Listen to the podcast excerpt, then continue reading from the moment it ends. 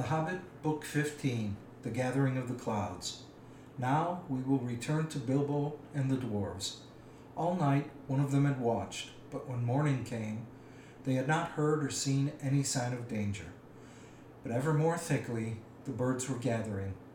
Their companies came flying from the south, and the crows that still lived about the mountain were wheeling and crying unceasingly above. Something strange is happening, said Thorin. The time is gone for the autumn, autumn wanderings, and these are birds that dwell always in the land. There are starlings and flocks of finches, and far off there are many carrion birds, as if a battle were afoot. Suddenly, Bilbo pointed. There's that old thrush again, he cried. He seems to have escaped when Smaug smashed the mountainsides. But I don't suppose the snails have. Sure enough, the old thrush was there, and as Bilbo pointed, he flew towards them and perched on a stone nearby. Then he fluttered his wings and sang. Then he cocked his head on one side, as if to listen. And again he sang, and again he listened.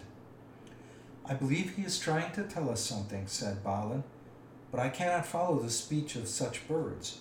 It is very quick and difficult. Can you make it out, Baggins? Not very well, said Bilbo. As a matter of fact, he could make nothing of it at all. But the old fellow seems very excited.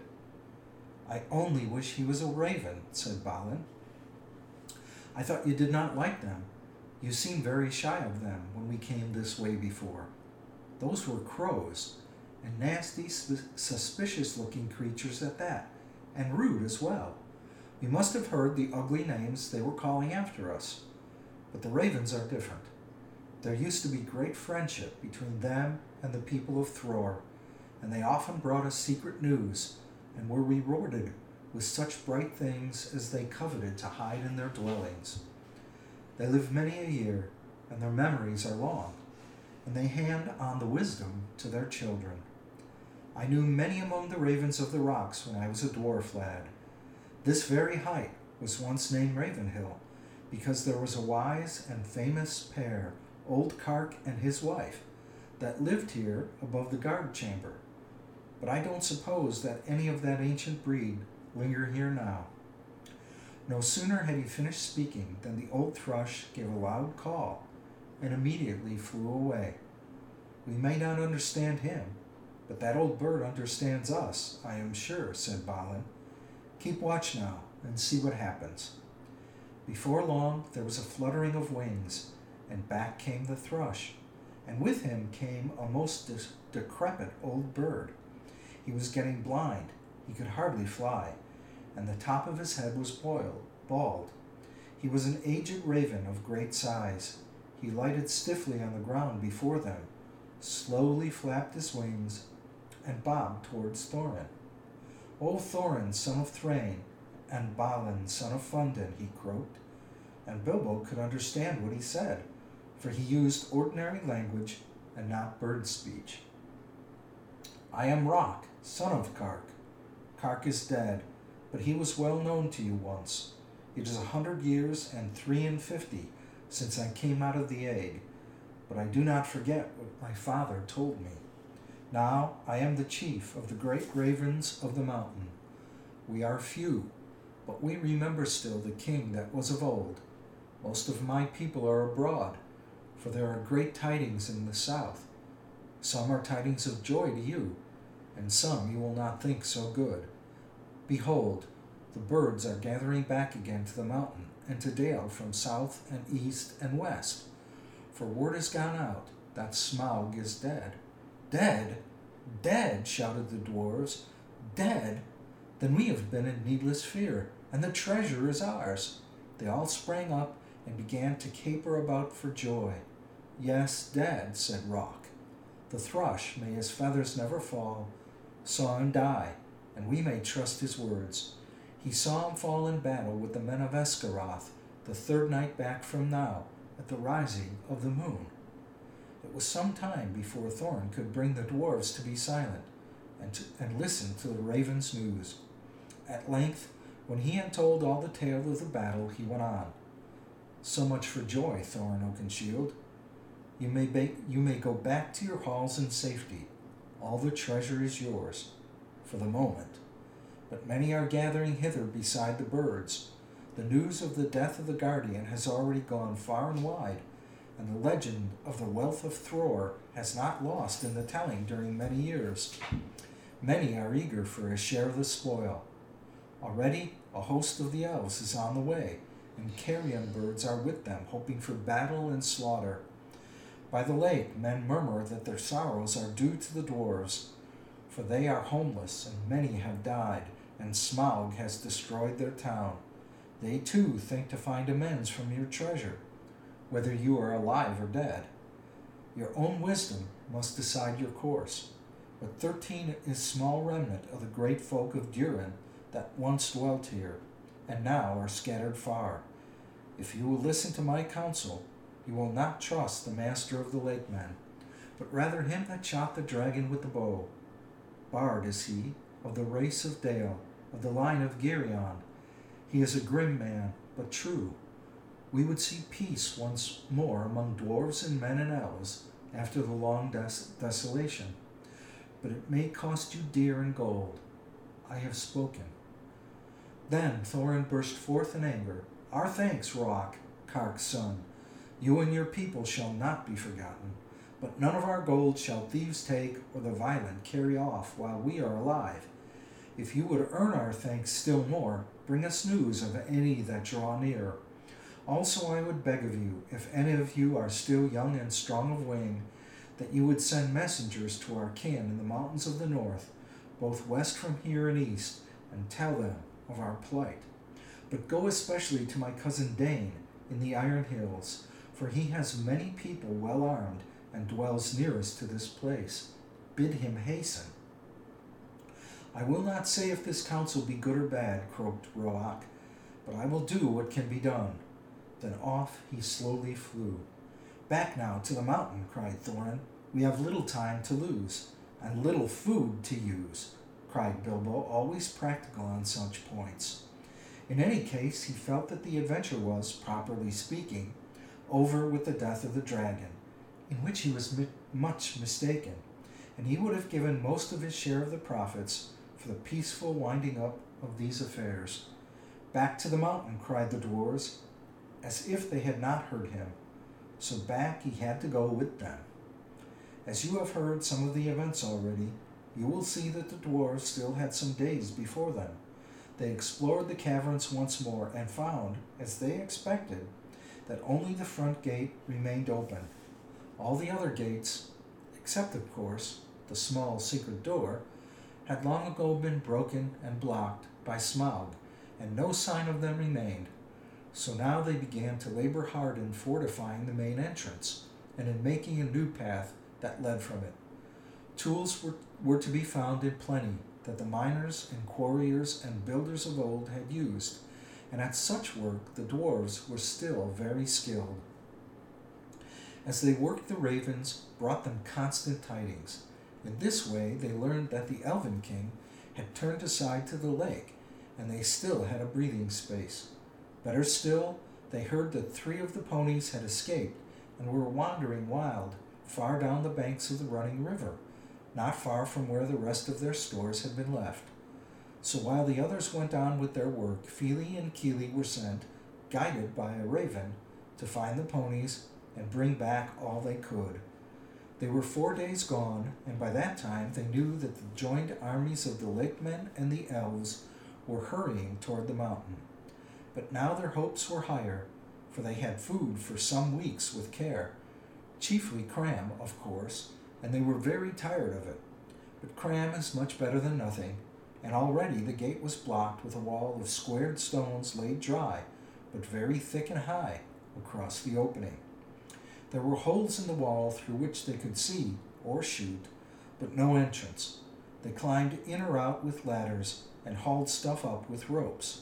For the issuing of the stream, they had contrived a small low arch under the new wall, but near the entrance they had so altered the narrow bed that a wide pool stretched from the mountain wall to the head of the fall, over which the stream went towards Dale. Approach to the gate was now only possible without swimming along a narrow ledge of the cliff to the right as one looked outwards from the wall. The ponies they had brought only to the head of the steps above the old bridge, and unloading them there had bidden them return to their masters, and sent them back riderless to the south. There came a night when suddenly there were many lights as of fires and torches away south in dale before them. They have come, called Balin, and their camp is very great. They must have come into the valley under the cover of dusk along both banks of the river. That night the dwarfs slept little. The morning was still pale when they saw a company approaching. From behind their wall they watched them come up to the valley's head and climb slowly up. Before long they could see that both men of the lake, armed as if for war, and elvish bowmen were among them. At length the foremost of these climbed the tumbled rocks and appeared at the top of the falls, and very great was their surprise to see the pool before them and the gate blocked with a wall of new hewn stone. As they stood pointing and speaking to one another, Thorin hailed them. Who are you, he called in a very loud voice, that come as if in war to the gates of Thorin, son of Thrain, king under the mountain? And what do you desire? But they answered nothing. Some turned swiftly back, and the others, after gazing for a while at the gate and its defenses, soon followed them. That day the camp was moved to the east of the river, right between the arms of the mountain. The rocks echoed then with voices and with song, and they, as they had not done for many a day.